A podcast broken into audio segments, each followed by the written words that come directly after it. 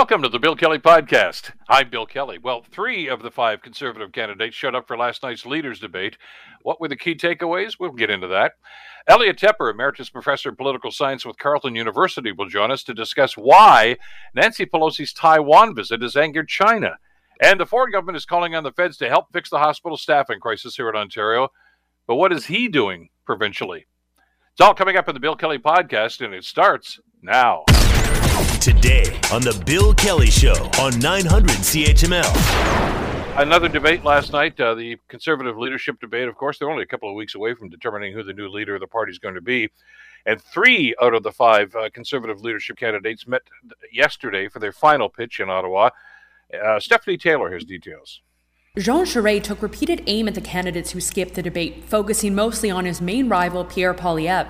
The ex Quebec premier says unity is badly needed in the party, and for that to happen, candidates first have to show up. But Charest was pressed to say what he will do after the race is over September 10th. Scott Aitchison, an MP from Ontario, says no matter what happens, he will be there to help Conservatives try and defeat the Liberal government. He asked Charest, who has been out of federal politics for decades, whether he can say the same. Stephanie Taylor, The Canadian Press, Ottawa. Uh, kind of a low key affair, but uh, is it going to have any impact at all uh, as as the voting uh, begins? Of course, for the uh, leadership of the new Conservative Party and the new leader. Joining us to talk about this, and I want to get into the China issue too, if I could, in a couple of seconds, is Wayne Petrozzi. Wayne, of course, is a professor in the Department of Politics and Public Administration at Toronto Metropolitan University. professor, always a pleasure. Thanks so much for the time today. Oh, you're welcome. Did you? Uh, I, I, tried to find out what was going on. I mean, the, the, debate last night seemed to me to be pretty low key. It looked more like a, a meeting of three guys at a Tim Hortons, uh, just talking about a, a couple of issues. Uh, it was not really must see TV. But is it going to make any difference at all in this race, Wayne? Well, I mean, you're right. It was a low key affair, and the uh, the topics that they covered last night were pretty uh, what you'd expect, especially in, in a conservative leadership race. The usual issues around inflation, uh, rural economy. Uh, so that was topics weren't a surprise, and the responses from each of the the three candidates present weren't a, weren't a surprise either. So, with that in mind, and, and the fact that uh, the front runner, the perceived front runner anyway, Pierre Poilievre, uh, skipped the debate, so did Leslyn Lewis. Uh, and, and his comment was he said he was in Saskatchewan apparently. He says, I'd rather be with you people than stuck in a hotel room talking about uh, a failed liberal leader, I guess referring to Jean Charest, uh, which brings up the topic, I guess, Wayne, of, of party unity. Uh, it's been a rather divisive leadership race uh, with Poilievre and uh, Charest particularly, but the other ones getting involved in this throwing barbs at each other too. Uh, can they make up and, and be friends and, and you know do the group hug when this is all over? Is there some some deep rifts here that's going to you know be a major problem for these guys going forward? I, I suspect that at least uh, going forward, the the insurgent group representing Poilievre, I think, is in command of the party. Uh, I I don't think there will be um, a lot of uh, dissidents coming from more mainstream sections of the party. Some individuals may quietly go to the sidelines, but I think really right now the Conservative Party is in the hands of uh, Poilievre's uh, supporters. Is that a good thing or a bad thing when it comes to the next federal election, whenever that might be? You know that that certainly. Uh, uh I don't have a crystal ball, uh, and but I think what it indicates is if, if that holds to form, politics in, in this country will get nastier. Uh, we'll have more and more of these crazy debates about what's real and what's not, what's true and what's not, and and you know which only uh, depresses people who aren't in politics for a living, and uh, will coarsen uh, the debate at the same time and, and that's interesting what the impact it's going to have on voters. A great, a great perspective on that, Wayne. I, am getting the sense. I know that there are some people that simply gravitate to that sort of thing. You know, they may have a dislike, for instance, for Justin Trudeau, and anybody that wants to take shots at him, well, that's that's our that's our candidate. But I'm hearing more and more, anecdotally anyway, from a lot of people that say we just turned off politics by all this stuff. What, what, what are your thoughts on that? Well, I, I think that's that is exactly what happens uh, when you the activists uh, become more and more extreme, uh, they certainly fill up the screen with, with their presence, but they do so by driving out people who just want to talk about the issues and and government proposals to deal with them and whether one proposal is better than another. Instead, what they get is a steady diet of of innuendo and slanders directed at your opponent. Your, your opponents all of a sudden become almost uh, uh, existentially evil, who who have to be uh, expunged from the political landscape. It, it, and for most people, that that isn't why that isn't what they think politics should be about, and they're right about that. And if it is going to be about that, they're going to kind of stay clear. We saw that in the last federal election, didn't we? It was a, a relatively low voter turnout, uh, which indicated, to me anyway, that an awful lot of people just really didn't give, you know, in other words, a pox on all their houses. Yeah, I, th- I think it's it, it, it's about that. And it's just, uh, th- there's a fatigue that settles in on, on, on the broader public from this constant, uh, you know, barrage of messaging uh, and across all social media platforms and if you really have a stomach for it, uh, the cable news system, uh, ecosystem, it, it, can really, uh, after a while, you think, oh my God, isn't there anything else in the world happening besides this? And so, yes, it does have that effect. Yet uh, the other side of this, uh, the conservatives are, are, touting this as as a rejuvenation of their party after a couple of rather uh, disappointing election losses, of course, uh, to, with uh, Andrew Scheer and, and, most recently, of course, with Erin O'Toole. Uh, and and to validate that, they talk about the number of, of new members that have been signed up, six hundred and seventy thousand names, they say uh, which says they thought anyway. Uh, this is a rejuvenated party. This is a party that's excited, and and and what this race has done is actually uh, put life into into Canadian politics. Uh, you and I have been covering these things for an awfully long time, and the fact that somebody buys a membership doesn't necessarily mean they're even going to vote in this leadership. I'm sure many of them will, uh, but do you get the sense that the, the party feels as if this, this is a, a turning point for them? Uh, I think that is certainly the case with, with, with the activist base. They think it is a turning point.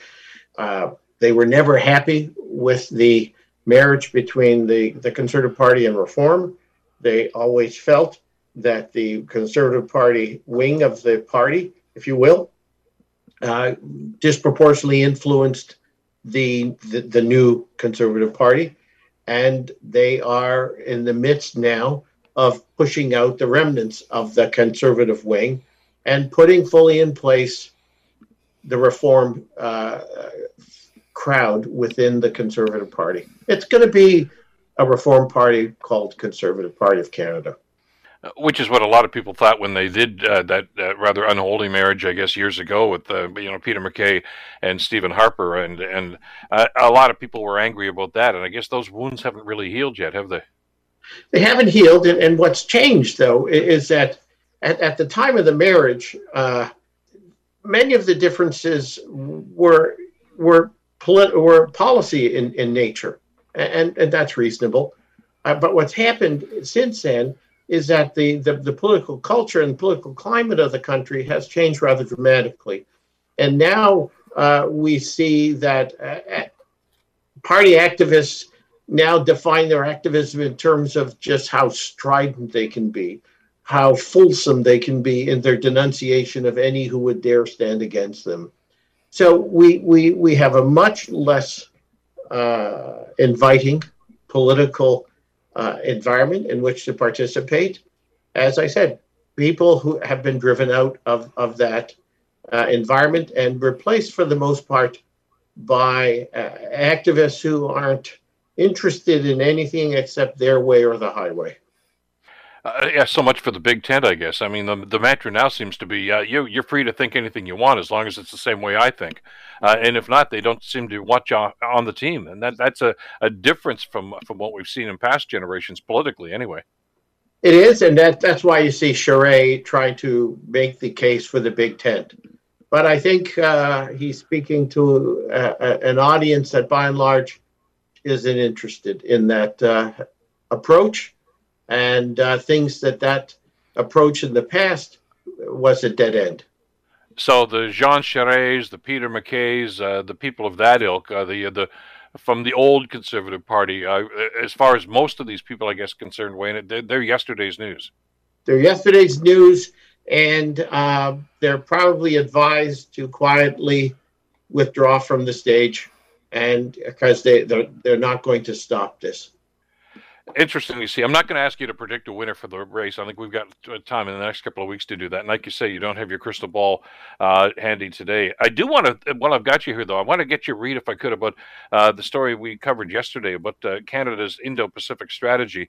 Uh, there's a lot of concern, and you and I have had those discussions in the past about uh, what's going on with China in uh, in this in the Indo-Pacific region right now, and they're they're well, they're flexing their muscles essentially. Uh, the government has been formulating their own Indo Indo-Pacific strategy, we've told. Uh, a, a, leaked document from uh, from Ottawa the other day suggested that in the first draft they didn't even mention China. Uh, and apparently, a lot of our allies right now are saying, Canada, you got to get your act together here and open your eyes to what's going on. Uh, how much pressure? I know Melanie Joly, the foreign affairs minister, uh, was was talking about this the other day. Uh, but it's getting to the point right now where I'm getting the sense from the, the material I'm seeing here, Wayne, that our allies are getting pretty frustrated with Canada's inaction in this situation. Well, I, you know, I, I think what our allies and, and some of our uh, uh, some of the other members of the political class have to keep in mind, you know, we are um, at best a middle power. And truth is, when you look at the big picture for us as a country strategically, we have at least two other significant priorities that I think supersede anything in the Indo Pacific region. One, we have the far north. That is a, a, fundamental importance to us defensively, strategically. And two, related to that, of course, is our expanded commitments with NATO. Now, I know there's a partial overlap there, especially with some of the Nordic NATO members. But between uh, air defense, surveillance, uh, maintaining sovereignty in, in Arctic waters, and then our commitment to NATO, I, I wouldn't be surprised that a, a, government says, listen, those have got to be priorities one and two in terms of our overall strategic uh, view of the world. And three, sadly to say, as important as, as terrible as as some of the things China may be doing, the Indo-Pacific region is is really not in our backyard. Uh, these other two are in our backyard, and one can understand Australia, for example, another middle power. China is their yard. They have no choice but to mm-hmm. align with whomever they can align with in order to uh, develop a strategy they think that can maintain re- peaceful relations in that region. So I think you know it's it's probably it's a bit much to expect a relatively middle power like Canada to have very prominent uh, initiatives in all three uh, areas simultaneously. For there was an attempt uh, by this government to try to, I, I guess, rebuild some of the bridges uh, from an economic and trade perspective, anyway, between Canada and China. Uh, given the fact that just about anything such as this, uh, the, the strategy that's being developed by some of these other nations, the Indo Pacific strategy, uh, China tends to look at those things as as, as actionable. In other words, uh, it's an affront to them and to what they think is their sovereignty in this region. Uh, does Canada really want to get on that path? Well, you know, I, I, I think certainly by words we will voice support for our allies in that region. Uh, I have no doubt about that. Uh, whether how far you can push those words into significant uh, financial and strategic contributions, I think is is a, is a different question. Uh, I think the Canadians are likely going to go in the direction of trying to exert influence and support uh, their allies in the region uh, diplomatically via trade initiatives, uh, by voicing support for international institutions designed to protect and enhance individual uh, human rights, etc but it's they're not going to get into uh, some kind of military relationship. Uh, you know, just keep in mind the distance we're talking about here, mm-hmm. and, and what you would be required to do and to spend in order to maintain a ongoing military presence some 5,000 miles away. Exactly. Professor Wayne Petrozzi. Wayne, as always, thank you so much for the time today. Really appreciate it. Oh, you're welcome.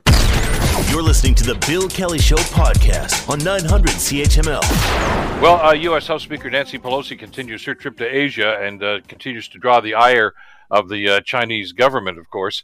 Ties between the U.S. and uh, Eastern Asian nations are very paramount, as we were just mentioning on the program a few minutes ago.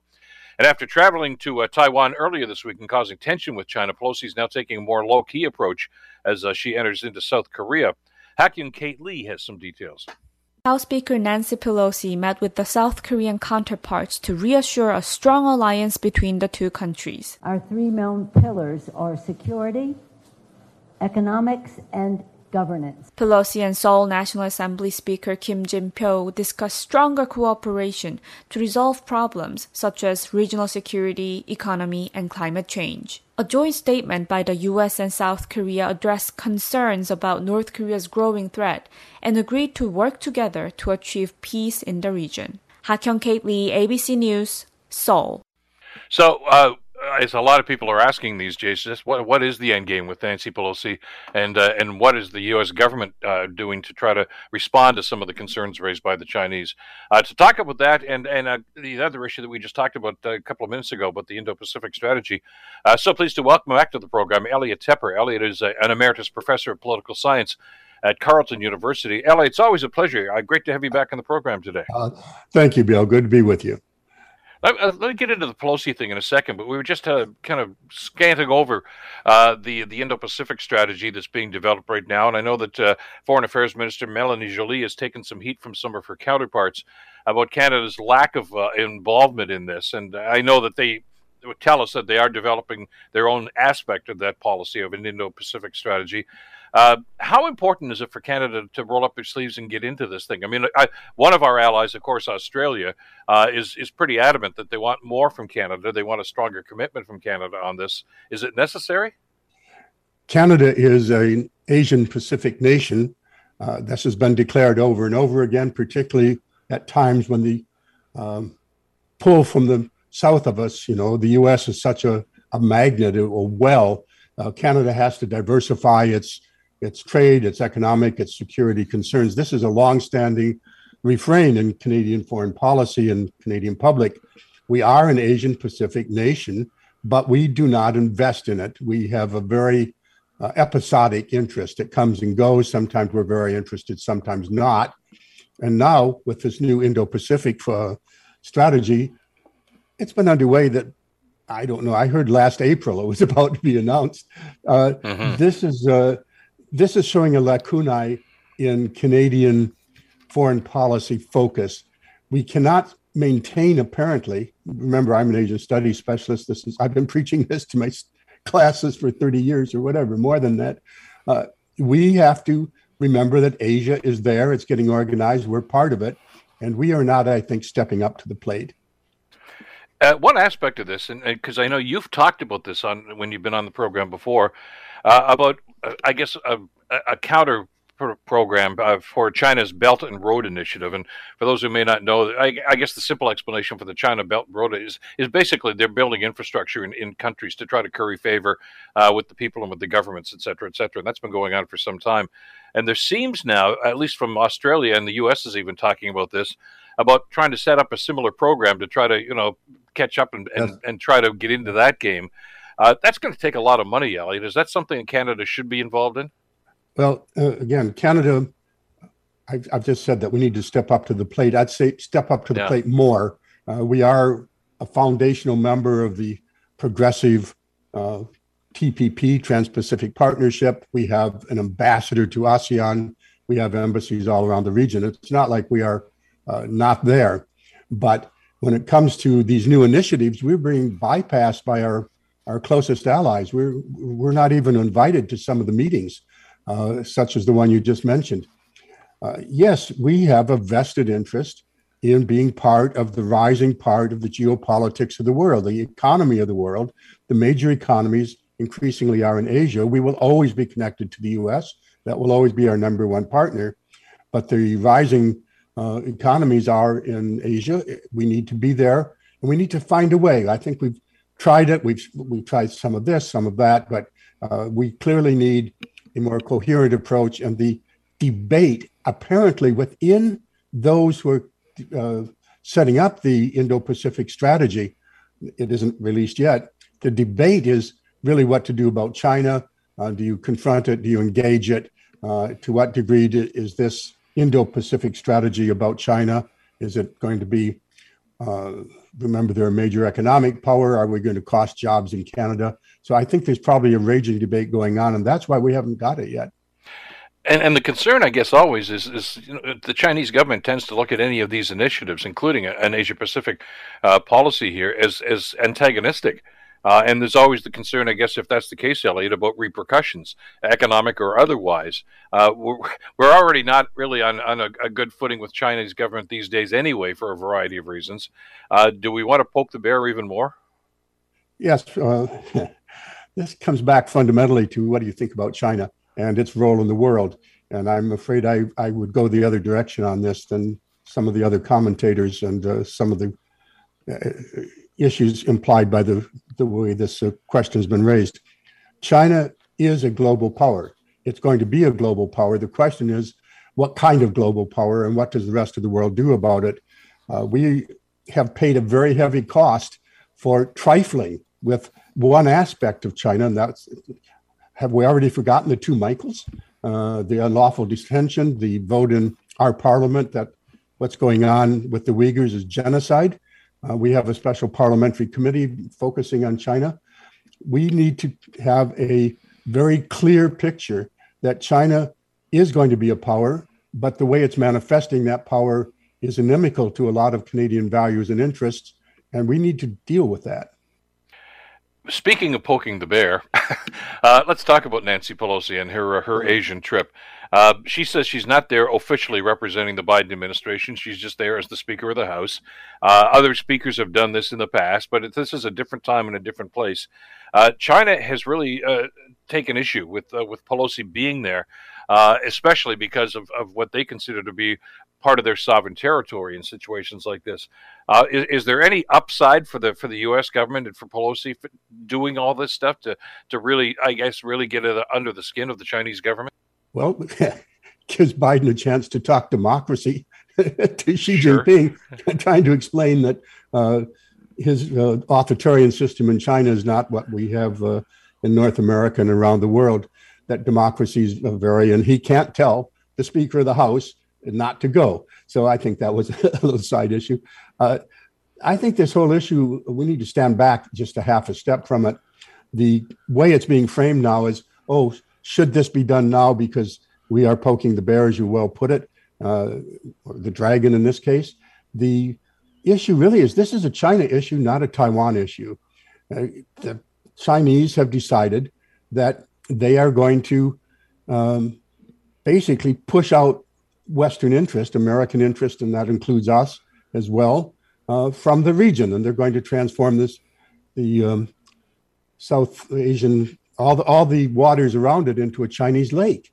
It's not a Chinese lake. These are international waters. Uh, we have been an active part in the freedom of navigation rules that uh, or the exercises that the U.S. has led.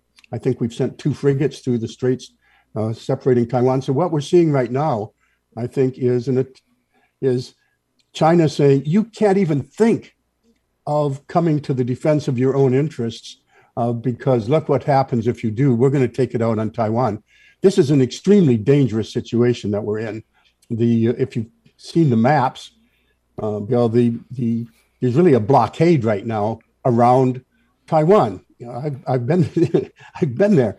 If you uh, if you take a look at one end of the uh, of the big island, there's other islands involved, but the major island, this there's Chinese activity, military activity, nine miles off from Kaohsiung. I've, I've been in Kaohsiung and I've seen that area. So this is a, a very dangerous escalation by China. And there's two aspects I think that are not getting sufficient attention. One of these, because all the attention now is on the issues you've raised, should should she go, should she not go? So two things I'd like to emphasize. One is that China is whipping up nationalism on this. They are using the Taiwan issue perhaps to divert attention uh, from the uh, Xi Jinping government regimes, the Communist Party's woes. Their economy is not in good shape. Uh, he's got a major uh, confirm me for life as leader coming up, and he wants to rally nationalism around him. But he is playing with fire. He's the one I think uh, that is unleashing forces of nationalism that can really change the equation. The second thing I think has not received nearly enough attention is this in, will involve inevitably Japan, and this may be aimed at Japan. Uh, Japan is taking the lead in forming that Indo Pacific concept that you referred to earlier. Uh, it's almost impossible to do anything by China against or around Taiwan without stepping on Japanese sovereignty one way or another. So, this is, uh, I think, two aspects which have not received sufficient attention. And it is a very dangerous, very dangerous situation now that China is using for its own purposes. The fact that should we be attacking Pelosi for going there? Uh, all that fits the Chinese narrative and suits them very well indeed. It's all the US fault. It's not China's fault that they are trying to humble and, and uh, uh, slap around a democratic neighbor that has the world's support uh, among the world's democracies, including us.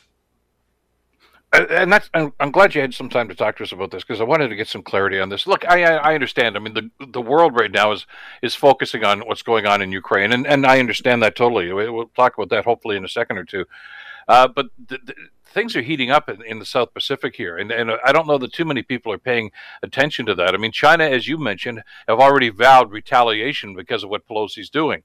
Uh, and and that's running up the temperature right now. It can't be a coincidence, Elliot, uh, that as she's uh, getting on a plane and, and heading over there, uh, that all of a sudden China has begun military exercises uh, very nearby, launching missiles. We saw those uh, the, the, video of those just a couple of hours ago with what's going on. So they're they're sending a message, aren't they?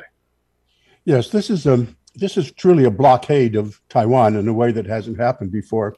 The stepping up of pressure uh, can be seen as well, China has to do something, so they're going to do this, then things will go back to normal. But we have to remember just how dangerous this is. Uh, these are two nuclear armed powers, uh, the US and China. And China is playing a very dangerous game in trying to close off international waters, in, in uh, launching these kinds of uh, military activities around what is um, the US is, is pledged to see to it that uh, the, the, the porcupine policy, that is, Taiwan will always have enough firepower to fend off, this is by treaty, to fend off uh, an attack. So strategic ambiguity by the US is wearing thin. Strategic ambiguity is we're not going to tell China that we will defend Taiwan, but we're also not going to tell Taiwan, uh, you know, to go ahead and declare independence. There is no sign that Taiwan plans to actually formally declare independence, which would trigger a war. But on the other hand, I think uh, the idea that the emerging China needs, we need to shape emerging China's behavior.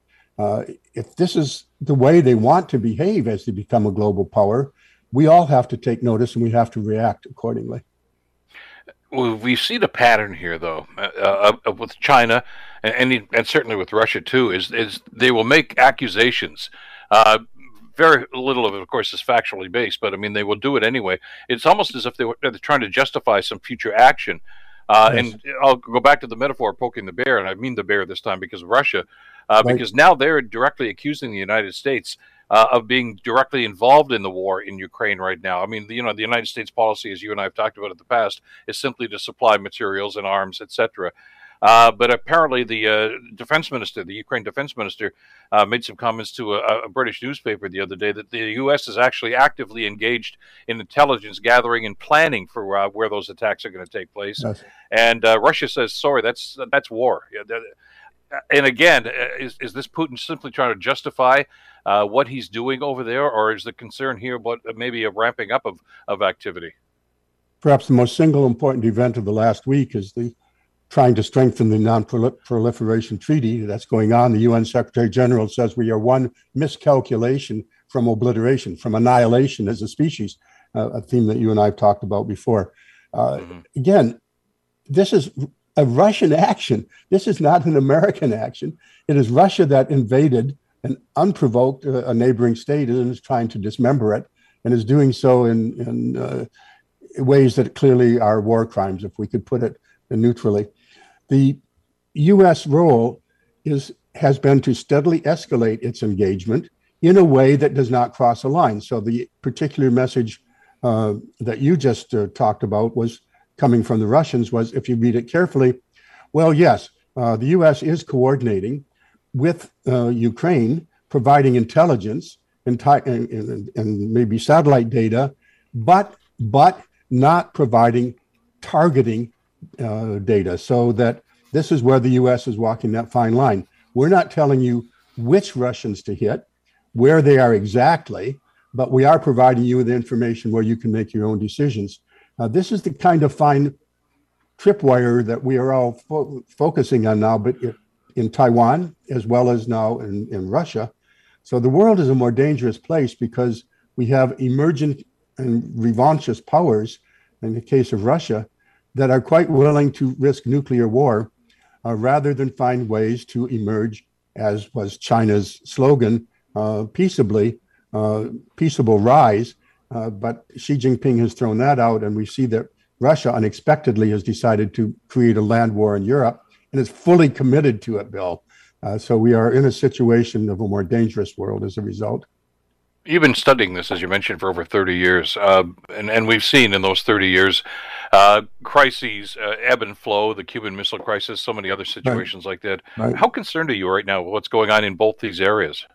Yeah, it's actually closer to 50 years now. The uh, I'm very concerned just a, a tiny incident. Uh, you'll remember, Canadians might remember that China has been behaving recklessly, even in regard to Canada.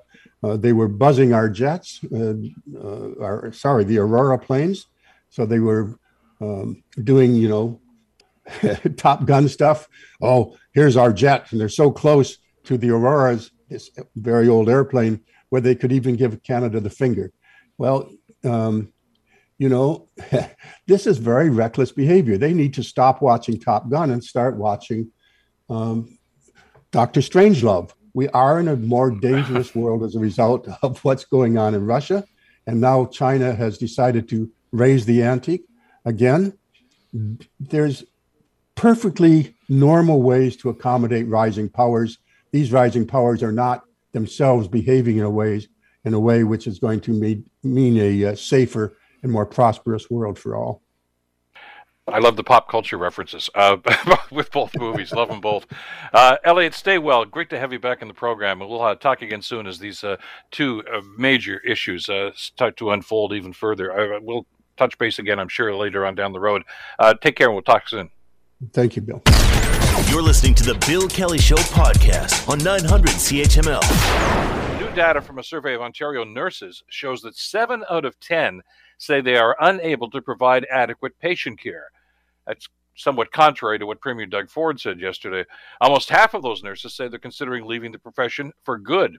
Now, the release of this study comes as staffing shortages are taking a toll on the province's health care. Matt Carty has some details for us. The survey of registered practical nurses shows 68% do not have the time or resources to properly care for patients. The data also points to moral distress being up and mental health being impacted. Dianne Martin is the CEO of We RPN, and she is seeing a change in how quickly nurses leave the industry. It used to be never.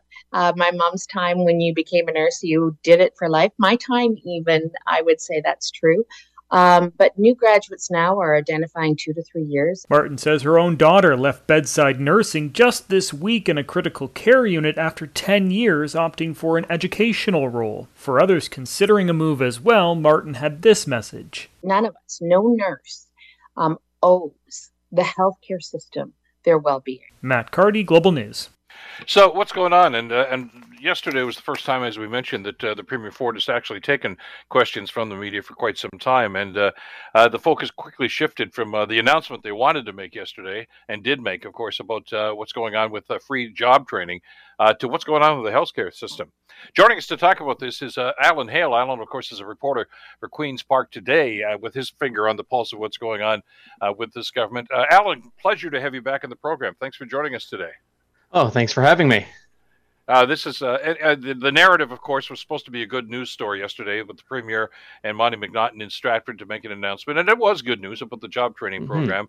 Uh, but as soon as the Q and A started, uh, all of a sudden it was healthcare, and I, I, got the sense as I was watching that yesterday that the the premier was kind of back on his heels a little bit, wasn't he?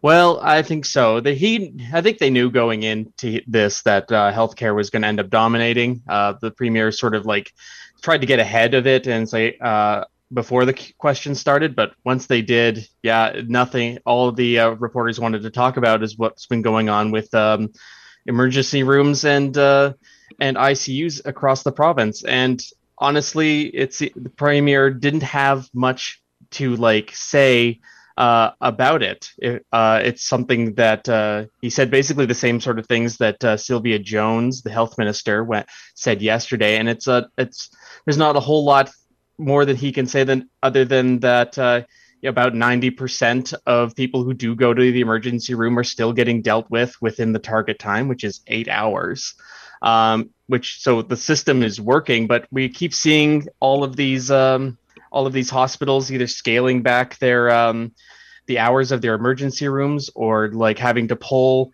uh, uh, staffing from other departments to keep their ICUs running, and the the premier just yeah, he was defensive. He didn't have a lot more to say about what the province can be doing, uh, other than that they're working on it and they're going to throw everything in the kitchen sink at it.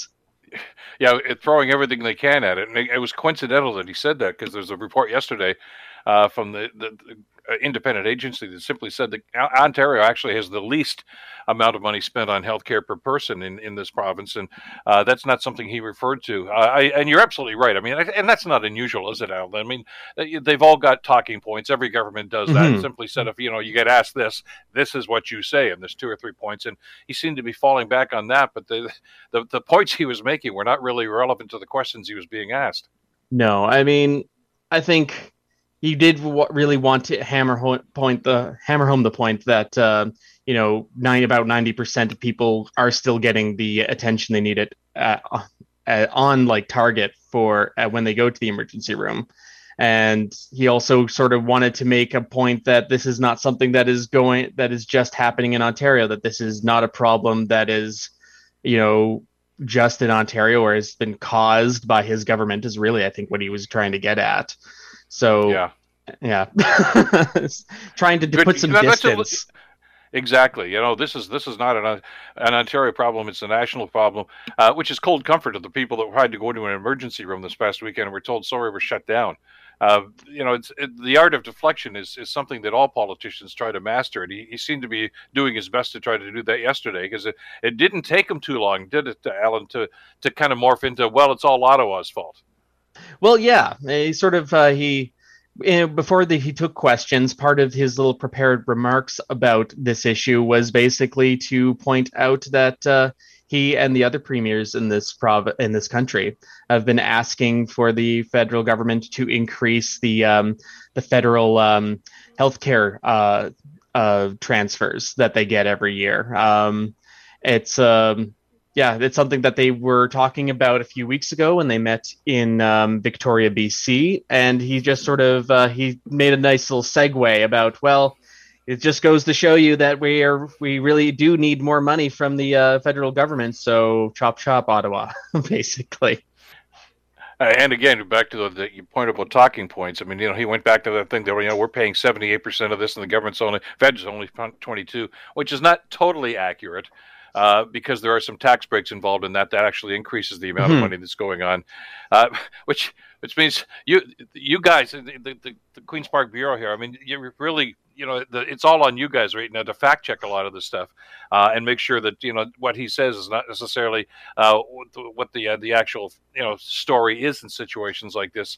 Uh, and and it's it's concerning, I guess, and very frustrating for people because uh, I know uh, you've talked to people in the healthcare field as you've been covering the story over the last number of months now, and as I have.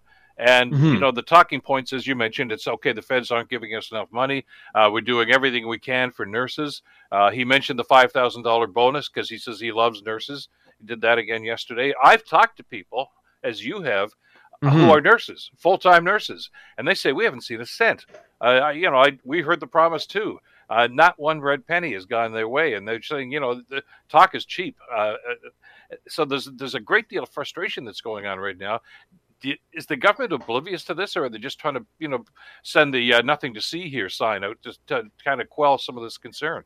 I'm sure they're not oblivious to the fact that that money hasn't been going out the door, but it's definitely a part of um, you know trying to deflect as we've been as we've been saying. Like there's been pretty much since it was passed, uh, the there's been a um, a pay cap on the amount that so, some civil servants can get, like uh, their raise every year. So it's been capped at like one mm-hmm. and this is called Bill 124. And there's been push for well, like years to get Bill 124 like uh, repealed. There's a big argument from like uh, the healthcare industry and from unions that this is like contributing to the uh, problem of people wanting to leave the um, the healthcare industry, which is at the root is the root cause of all of this problem, uh, all these problems we're seeing with the emergency rooms being shut down because it's all staffing issues.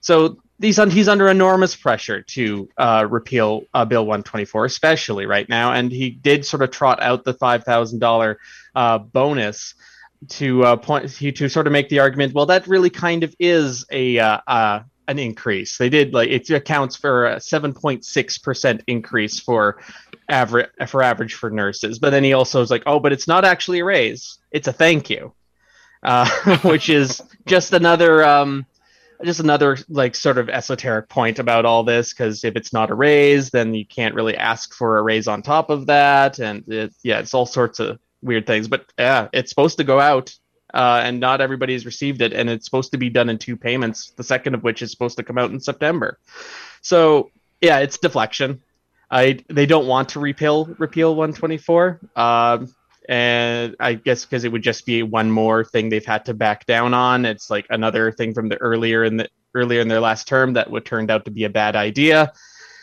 and I think they just want to spare themselves the embarrassment on that one by not having to actually repeal it. So Ford's just hoping that they can keep it in place until it expires next spring, and then hospitals can then just uh, negotiate whatever increased nurses ask for at that time, and then they can sort of save face. But that's, uh, I guess, the frustration is I've talked to some of the people in the industry, including, as I mentioned, the nurses, and and you're right. Time and time again, they do cite that that bill as, as one of the reasons why so many people are leaving uh, those those jobs in the hospitals. But even yesterday, if you if you you know, as you guys do, of course, with your reporting uh, Queens Park today, uh, you know, you try to read between the lines when he says, "Look, it, it expires in the spring."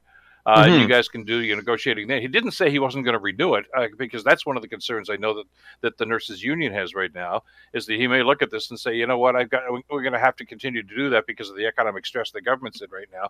Didn't say he was going to, but he didn't say he wasn't. Uh, mm. And and you know the, the here and now though, as you guys have been reporting, is nurses are leaving today.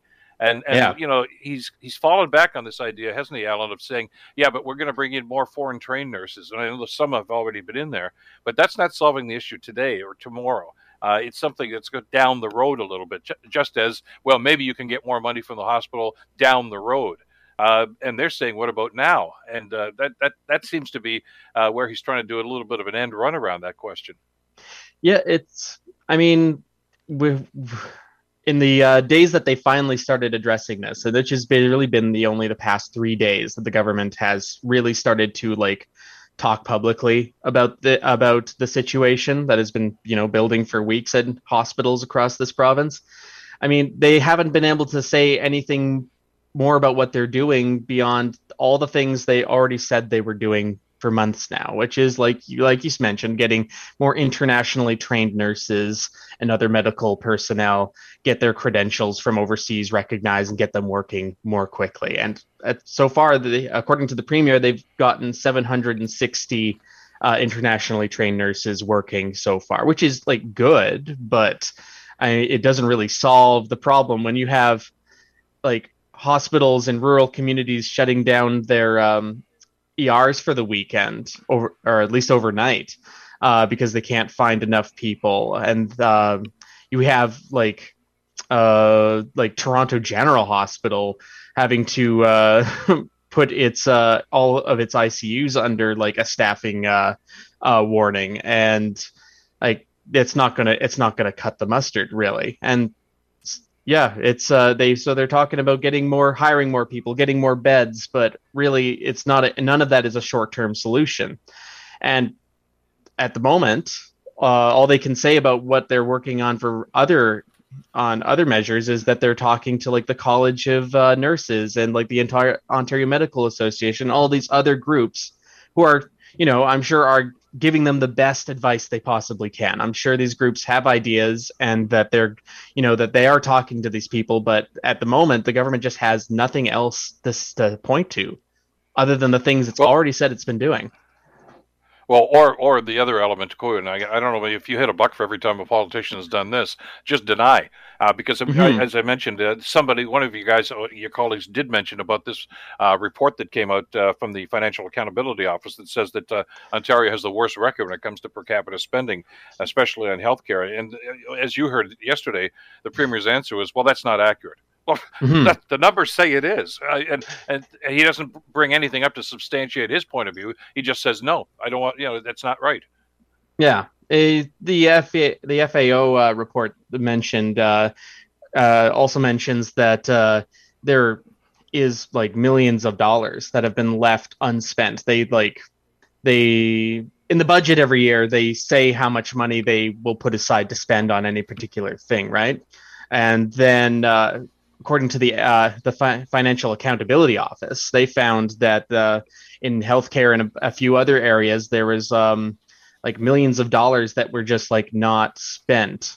And I mean, in any, any other year, that might be a good thing. You're trying to like not spend um, taxpayers' money like needlessly, but I mean, you're in a uh, pandemic and a healthcare staffing crisis, and then there's money that's being left on the table, and it just it, it's definitely something that um, it looks bad, and I think they know that it looks bad, but it's uh, so yeah, he just sort of said, well, that's not accurate, and I guess the FAO has to do its own math. It, it can only yeah. uh, it isn't like depending on the government to do its math for it. it so and so the government started. Well, our uh, our interpretation of the data is different, and we have more up to date data. So um, they're wrong, and you'll see we're right in like six months when we actually release the uh, the data. Yeah, but when you saw that report, though, Alan, did you get a sense of deja vu? Because they, the government was accused of, and actually, you guys found out, we actually had done the same thing when it came to COVID oh. funding from the oh, federal oh, yeah. government. No, it's, uh, it's they a trend. Just, they just put it's it in a bottom drawer someplace. Yeah. Mm-hmm. This so, is like FA, know, this, this, the FAO has had report after report about this sort of thing. Like they have been very definitely, you know, allocating money in the budget, and in, at times increasing that allocation. But at the end of the day, they don't end up spending all that money, and then it goes back into the deficit. Which again would, under maybe a more normal circumstance for a conservative government, would be, you know, what conservative voters would want it might still be what they want, but during a healthcare crisis, it does look bad. Yeah, don't touch that pile of money over there. We'll we'll, we're going to mm-hmm. do something with that later on. Uh, anyway, uh, that's why we count on on your stuff uh, from uh, Queens Park today, of course, to make sure that we understand exactly what's really going on. Alan, always a pleasure. Thanks so much for joining us today. Oh, thanks so much for having me. Alan Hale, reporter for Queens Park today, uh, getting uh, the true stuff about what's happening at uh, Queens Park right now. Um, and I understand it. It's a it's a tough situation with the healthcare problem, and it's not just an Ontario problem. Uh, but that doesn't mean we still can't demand uh, some solutions here from the people that we elect to look after this stuff. The Bill Kelly Show, weekdays from 9 to noon on 900 CHML. The Bill Kelly Podcast is available on Apple Podcast, Google Podcast, or wherever you get your podcasts from. You can also listen to The Bill Kelly Show weekdays from 9 till on 900 CHML. I'm Bill Kelly. Thanks again for listening. And don't forget to subscribe to the podcast. It's free so you never miss an episode, and make sure that you rate and review.